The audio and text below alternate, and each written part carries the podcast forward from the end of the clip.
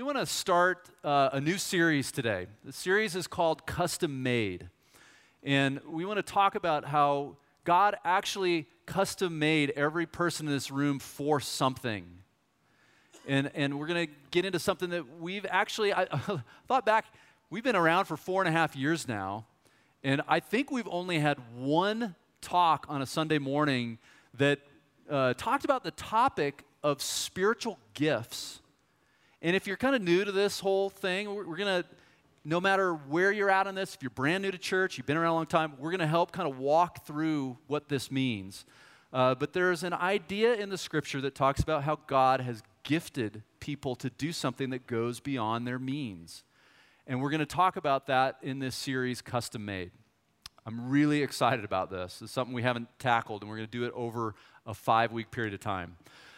Before we get there, I want to show you guys. I'm going to start. It's kind of an extended clip, maybe a little over two minutes of a clip of a, the end of a classic trilogy. And uh, this trilogy uh, does not need any kind of introduction. You will know immediately. But check out the end of this trilogy. My cowboy. Woody? What's he doing in there? There's a snake in my boot. What? There's a snake in my boot.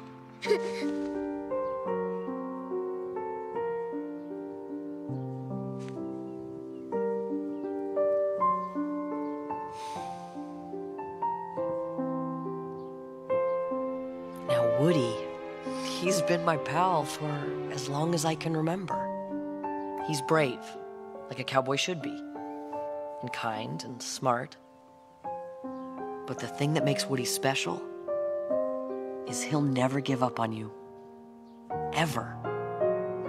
He'll be there for you, no matter what. You think you can take care of him for me? Okay then.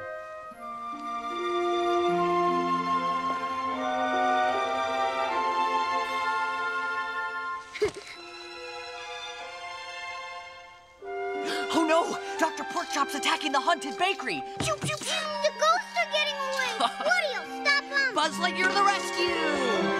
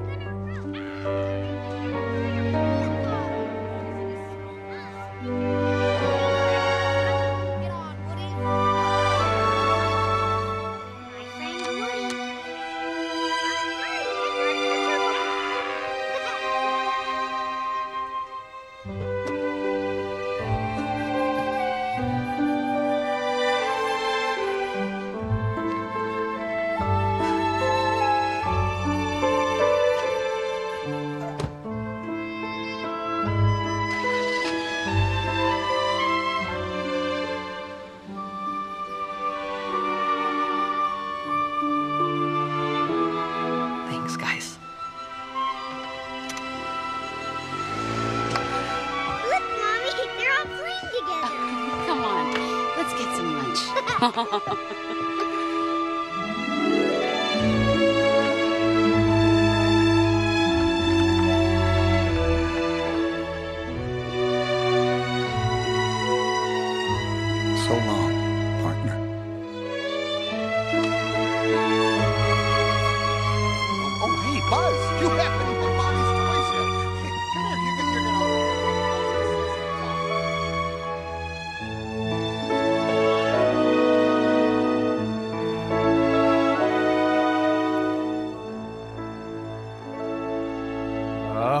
gets me every time.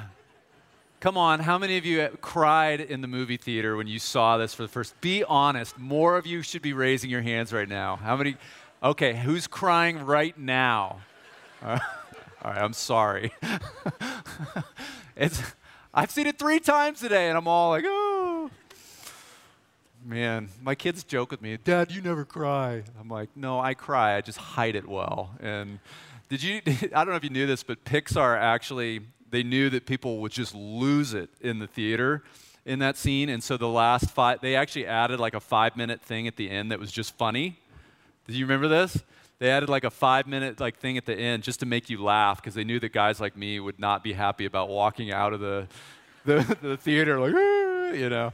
So good job, Pixar. Um, I love the I love the um, I love the premise of Pixar. I love the premise of uh, the the Toy Story movies because uh, it's it's just how great is it to think that these toys aren't inanimate objects.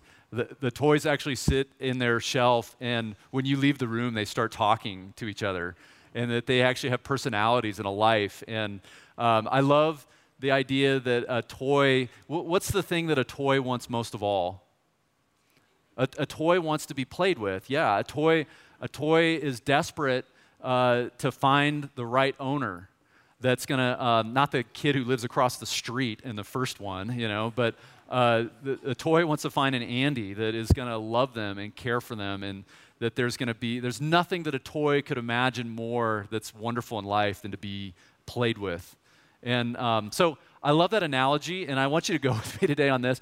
I, I gotta, I want to take that analogy and I'm going to transfer it to something else. I, what if that were true of tools?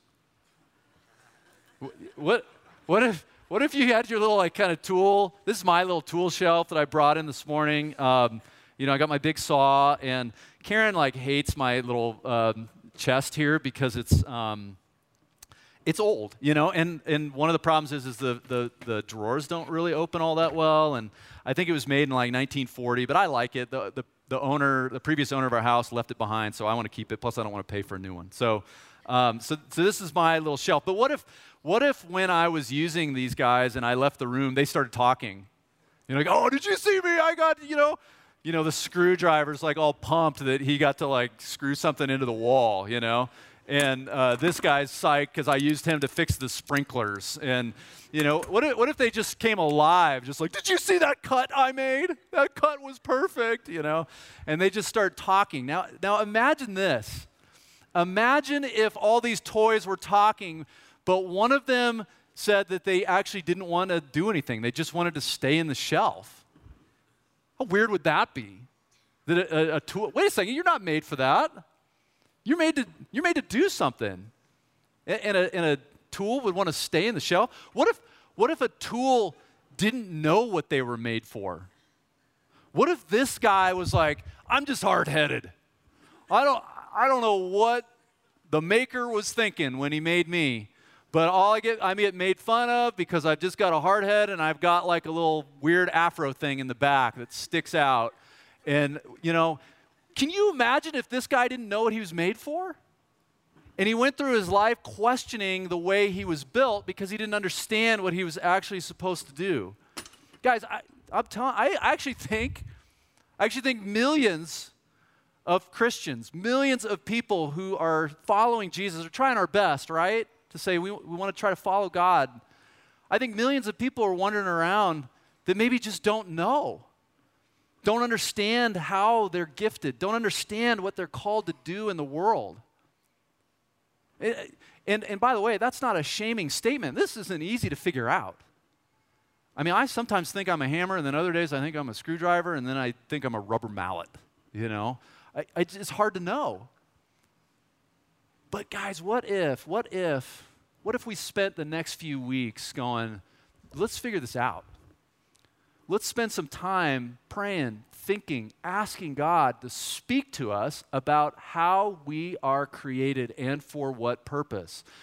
You guys, there, um, there's this crazy thing. The, the Bible actually has the notion that when Jesus was uh, close to dying, he said that he would send to us his Holy Spirit. That God would actually, for people that uh, are saying, I want to follow Jesus with my life, that God's saying, I'm going to send my spirit that's going to live inside you. And as you continue to read through the New Testament, you discover the idea that this spirit actually brings to the table in our lives a gift or gifts. That He has equipped us, that God has equipped you to do something that goes beyond your natural abilities. That God has given the gift to people following Jesus to do something that is even, I dare say, supernatural. Man, I'll tell you what, if I weren't a Christian and somebody told me that, I'd be like, y'all are crazy. Like, that's a hard one to swallow. You guys think that you've been given a supernatural power by God? That's just weird. And yet, that's kind of what the Bible teaches.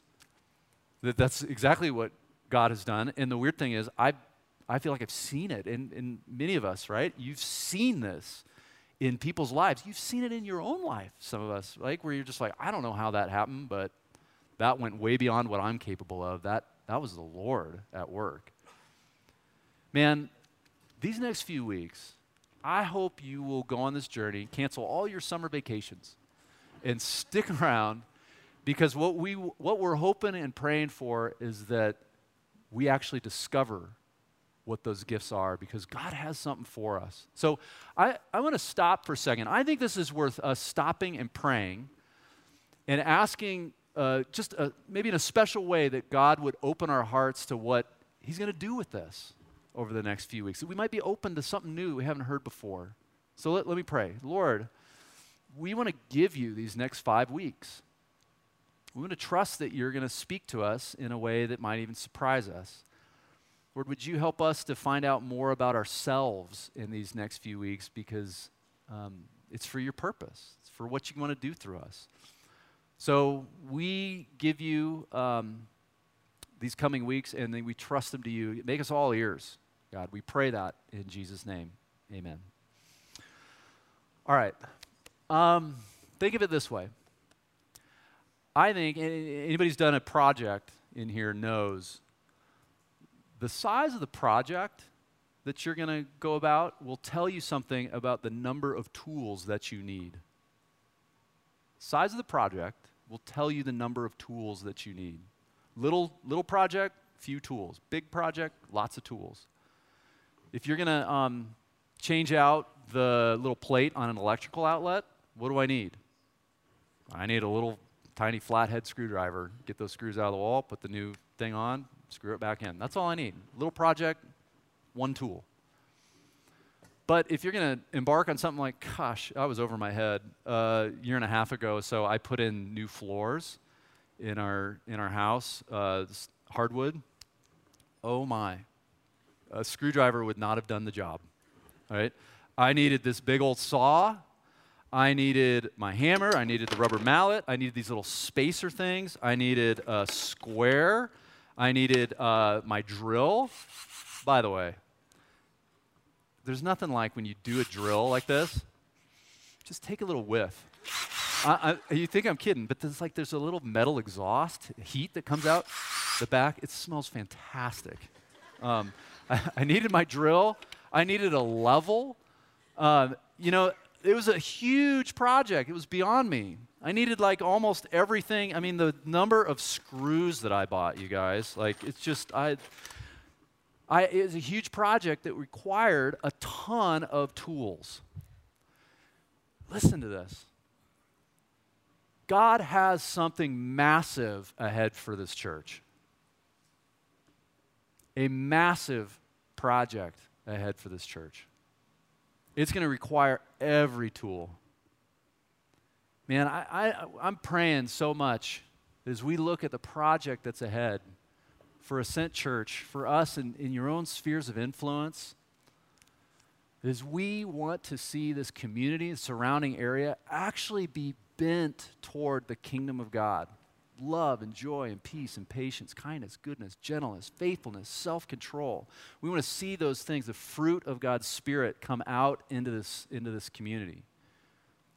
That's going to require every tool because that's a massive project. Uh, we've, been, we've been seeing a little bit about how, and we're going to talk a ton about this this fall, guys, as we get closer, but we've been, um, we've been talking uh, about this vision that's unfolding for us. And one of the things that we're doing right now is you guys know Ascent has had a really beautiful relationship with the local schools, school district. And we've had a team of people that have been going around and just meeting the principals and talking to them and listening to what the principals need in their schools. And one thing that's just that, that's kind of cool is as a church that's just a few years old, I've been kind of blown away that the principals actually trust us And, it, and it, I think it speaks to the faithfulness that y'all have had in the different things that we've tried to do to bless the schools. And they trust us enough where they're asking us some really tough stuff. They're asking us stuff like, we need help teaching kids to read. We need help with kids that don't have enough money to buy lunch. We need help with teachers who sometimes feel discouraged. Is there a way that your church could actually help us, help me, saying the principals, with this project? Huge project to bless the people around us, to bend what we see around us with generosity toward the kingdom of God. And, and there's so much more. So much more that this is a massive project that we're undertaking. I, I was uh, reading the other day that uh, Colorado is actually um, one of the top in the country for uh, teen drug abuse. So Colorado is extremely high when it comes to teen drug abuse with marijuana, with cocaine, uh, with prescri- uh, prescription painkillers. It's a huge issue in Colorado. Something tells me that Boulder might be part of that, you know? Um, we, we, we have a huge project ahead. Huge. That doesn't even speak to our neighbors, to our own lives, where, you know, marriages crumbling on our street or maybe in our own homes. Or, um, or the sense that we put off to people that says that everything's great when inside we know there's depression and incredible challenges that we're facing that we actually don't want other people to know. That's the, man, I'm telling we live in an affluent suburb. That's the thing here. We suffer, but we want to make sure nobody thinks that we are. Man, that's a challenge for that's a project for our church. You know, I was looking at that video of Christine. I was like, man, you don't have to go to Denmark to find people that have an image of God and an image of the church that isn't great. I think we can find that right here, can't we? There was a, a little study that came out a few years ago, a Gallup poll, that said that Bol- the Boulder area is the second least religious city in the United States. 17.3% of people in this area would say that their faith is important to them. They don't say what faith means. I mean, I, I wonder if in our area, if it's less than 5% of the people in our area that would say, i I'm trying to follow Jesus as best I can. Guys, just like Christine, we got a whole community that we have the opportunity to go, man, you know, this isn't exactly what you thought. This is uh, what you, what you see on TV or what you thought about Christians, eh, not necessarily true. What an incredible opportunity that we as a church are poised to be able to tackle. It is going to take every tool that we've got because this is a massive project ahead. So, how do we figure this out? Right? How, how, do, how do we move forward in, in, a, in a vital project, how do we get every tool working? Okay, so I, here's what I'm gonna do. I'm gonna um, I want to make sure before we go there that we understand there's something that every tool needs to know. Before, before you get out of the shelf, before you start trying to discover whether you're a hammer or a screwdriver or a saw, it's important for us to kind of know something first. And, and what I want to do is, these next two weeks, we're going to look a little bit into the book of Ephesians. So, if you're not familiar with the Bible at all, they're uh, in the New Testament, which is kind of Jesus and beyond that time. You, um, you get a lot of letters that are written. So, a guy named Paul wrote a letter to a church in a town called Ephesus. It was this little Mediterranean city. They had a new church there. And so Paul's writing this new church, which, hey, we're a new church too, right? So there's probably stuff we can learn from this. He's writing this letter to Ephesus, and he's wanting them to understand more about who they're called to be as the church. In fact, some people call Ephesians the church book. And so if you want to understand more about who we're supposed to be, Ephesians is a fantastic place to look and understand who we're called to be with God. So I want to look, and I'm just going to give you a little glimpse of what you find in Ephesians. But I think this is huge for us as we think about, you know, God using us and the, uh, getting out of the shelf. So this is Ephesians chapter 2, and I'm going to show you verses 8 through 10. So check, check this out. And, and um, actually, pull that down for just a second. I want to say one other thing about this before we read it. Um, Paul has a problem. Paul knows that uh, people, just like today, actually, people think that the way we are accepted by God is if we um, do enough good things. So if you do enough good things, then God will accept you. Uh, and so that's, that's rampant back then, and it's rampant today. And Paul is going to take that to task. I mean, I'm telling you guys, Paul rips that idea apart every moment he can get. No, you're not actually accepted by God because of the good stuff you do. It's actually a different deal that he's got. But this is important before we get to this. So check this out Ephesians 2 8. This is actually one of the most famous passages in the Bible, and certainly in Ephesians. Uh, here's what it says It says, God saved you. God saved you by his grace when you believed. When you came, or when you come someday to say, I believe in Jesus, that's a rescuing moment. That's a rescuing moment where God jumps in and rescues you. Grace means free gift, doesn't mean you earned it. Because look what he says next. You can't take credit for this. This isn't something that you did.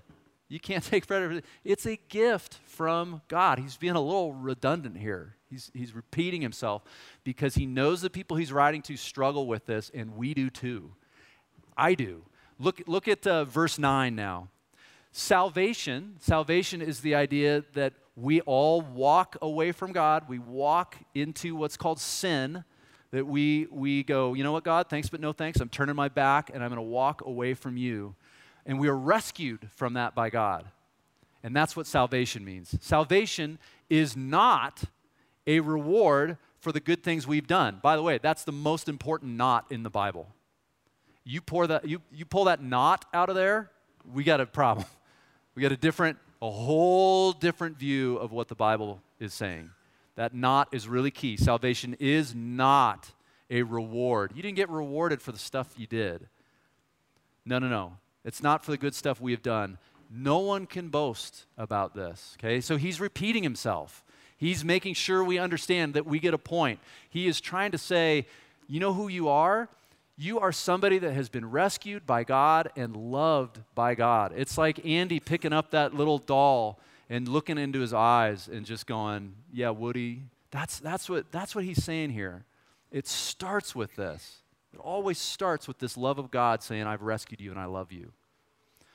Now, if we get that in our minds, we go on to verse 10. The order is really important here. You see this order over and over again in the Bible. Look at verse 10. It says this For we are, so for, there's a reason why you're loved.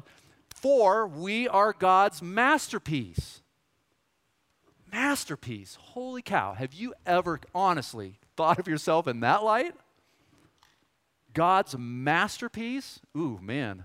I sometimes question if God's really that good of an artist. When I look at myself, if that's the case, it's like, really? No, that's what it says. God's masterpiece. He's created us anew in Christ Jesus so we can do the good things He planned for us long ago.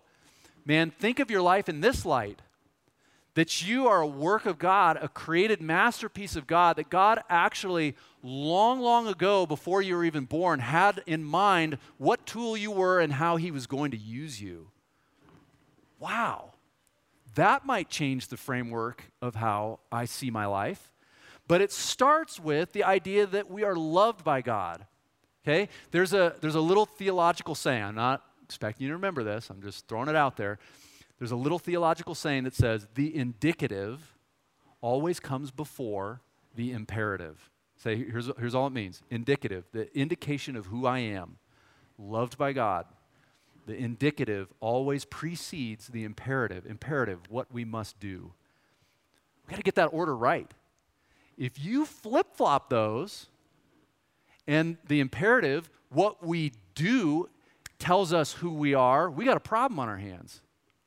So look at, look at this Ephesians 2 8 and 9, those first two I read you, is about who we are loved by God, rescued by God, We can be as humble as any people on the globe because we had nothing to do with it. It's awesome.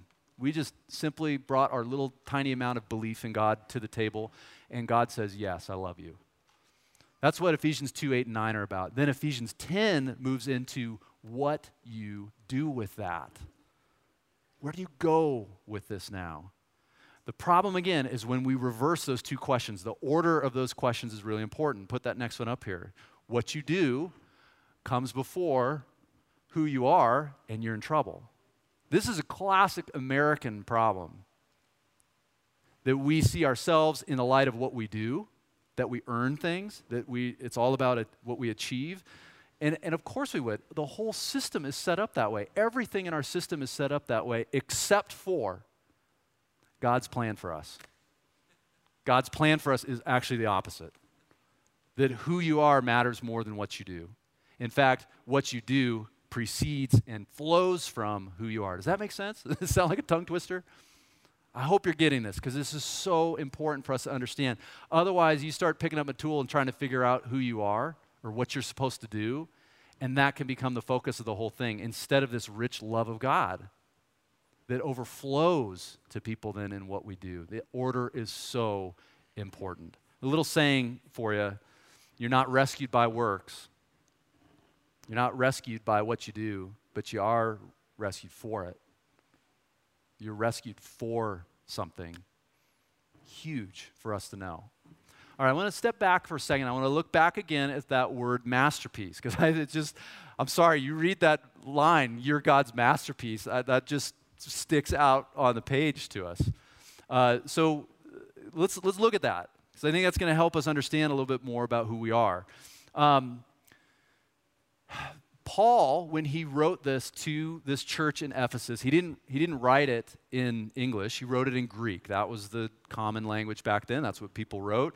He's writing in Greek, and then we come along later and we translate those words into English. And sometimes we lose what they really mean. This is a case where it's kind of nice to know what the original word means. When Paul said, You are God's masterpiece, he actually said, You are God's poiema. Okay, now that's the word masterpiece that he's using here. You are God's poiema. Let's play a really fun church game. Okay? It's going to be a super fun church game. If I were to take two letters out of this, do you see another word in there? Poem. If I take the I out, I take the A out. Some people think that this is where we get the word poem from in English, that it started as this idea of masterpiece in Greek and then it moved into poem. It's just kind of interesting to think of yourself that you are actually God's poem. That God poured every ounce of his creativity into you.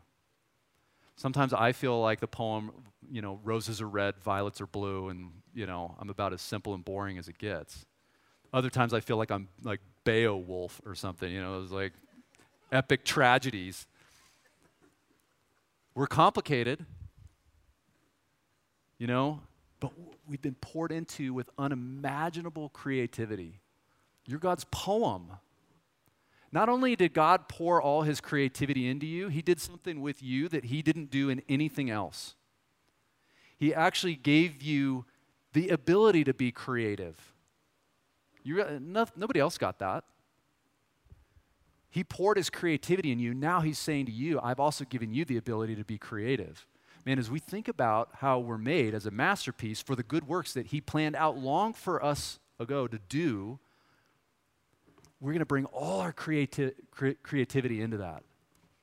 We're God's poem, creative poem that continues to create other poems. We're God's poem, but we're not a poem that's supposed to sit on a shelf and collect dust in some book right? We're a poem with a purpose. A poem with a purpose to change the world around us, to change the little section of the world that each one of us occupies toward the kingdom of God and what God wants to do in the world.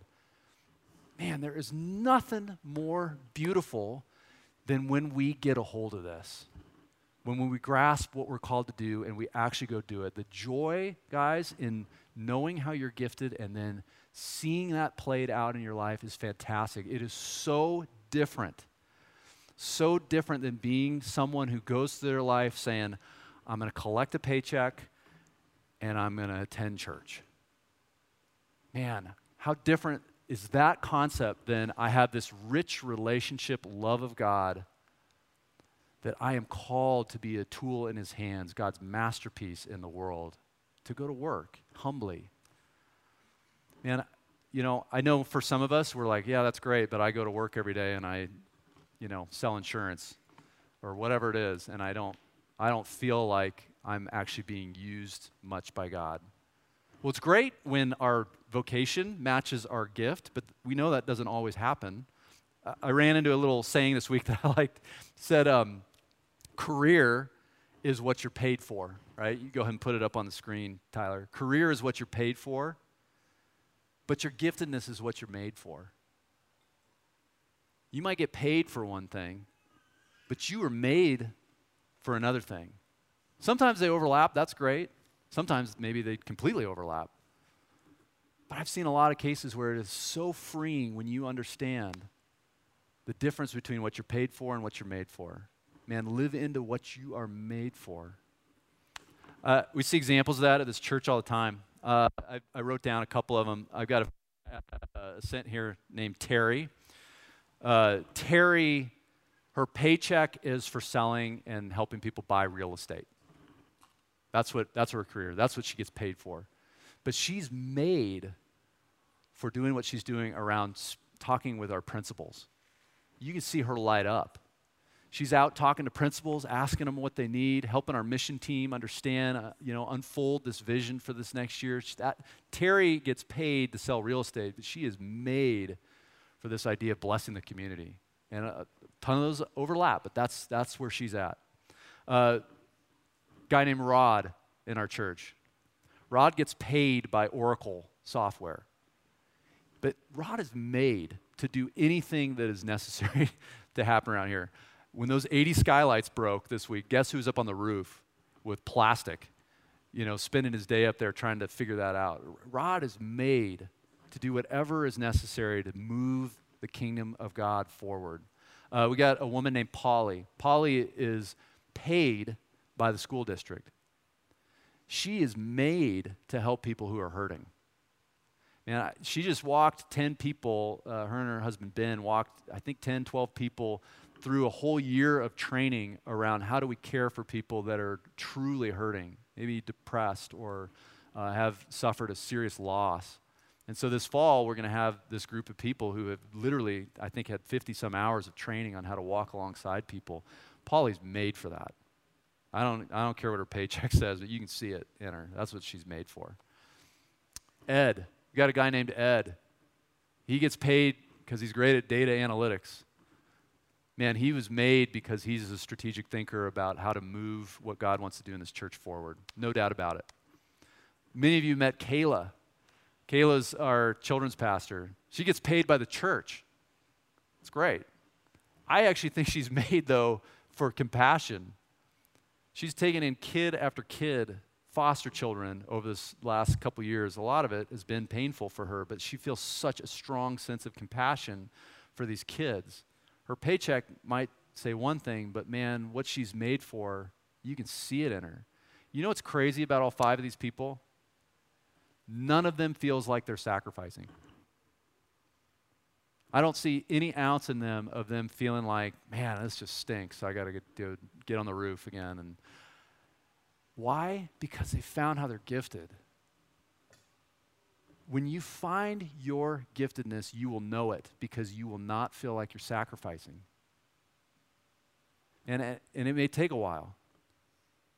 You know, uh, for some of us, maybe you've jumped in and you've tried to serve in some capacity, either at the church or somewhere else and you've just felt like, gosh, man, I can't wait till my volunteer time's over. If you're ever saying that, it's not because God doesn't want to use you in some way, it's because you found the wrong thing. Right? How, how, how tired would this guy get of trying to put a screw into the wall? He'd be done. fast. He'd be like, This is not working. We got to try. We got to discover. It may take you 10 times to try to figure out how are you gifted, but the key is just because maybe something fails, maybe you worked in a certain area of the church or maybe you've done something in your own life that just didn't quite fit, keep going. You are God's masterpiece. You are God's poem. You are a tool that is waiting to be used. Don't let one failure stop you. It's a process of learning. I feel like I'm learning all the time about what I should and shouldn't be doing. So key. Guys, here's the deal. These next few weeks, praying together that we'll discover these gifts because we got a huge project ahead. But the deal is, it's actually not our project. You know that, right? This is the Lord's project. What the Holy Spirit does, the Holy Spirit works in a community of people to help continue the ministry of Jesus. It all begins and ends with what Jesus wants to do in our community. We're doing this not to raise up the name of Ascent. It's so that we are following our call and our thankfulness to God. It begins and it ends with the person of Jesus. That's what we're called to do. Jesus said this crazy thing. That same chapter where he said, I was going to send you, I'm going to send you my spirit. He said, uh, he actually said, You're going to do greater things than I did. So I don't know how you're wired. I read that skeptically. I look at that and I go, I don't think I'm walking on water, feeding 5,000 people with a couple loaves. I don't think that I'm turning water to wine. I don't think I have the capability to do any of that stuff. So don't believe you. But he says it. You know what I think he means by this? I, I actually think I read it wrong. I, yeah, I'm not going to do what Jesus did. I'm not capable of what Jesus did. But we might be. Collectively, the, the followers of Jesus around the globe put together, in tune with their gifts, every tool out of the shelf, trying to find what you are, we might be. We might be used by God in a way that would just stun the community around us. Man, that's, that's where we're heading. So, next, next week, here's what we want to do. I want to look at us. I, th- I want to start to break this down more specifically. I think every person in this room probably fits into one of five categories of understanding yourself and understanding what kind of tool you are. Next week, we're going to talk about that about which, what tool, what kind of tool are you?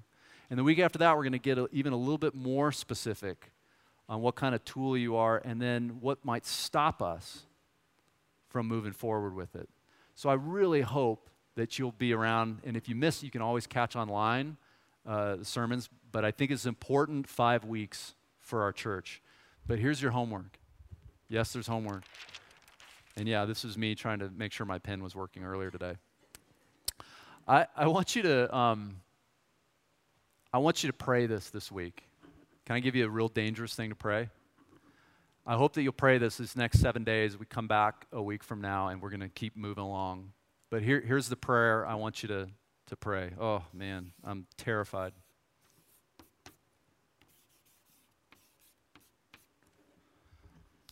Would you use me? Help me get out the shelf. Help me understand. It doesn't matter what goes up here. It only matters if we have the heart that says, Use me. Let's make that our prayer.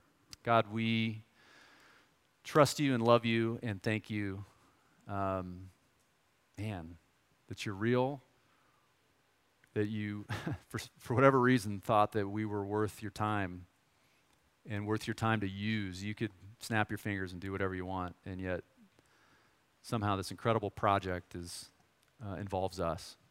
So I pray for me, I pray for my brothers and sisters here that you would speak to us in these coming weeks about our, our giftedness and that um, you'd remind us that we can't actually do this uh, on our own. It really is you working through us, and we pray that for this church going forward. Lord, we love you. Uh, you're a great God. In Jesus' name, amen.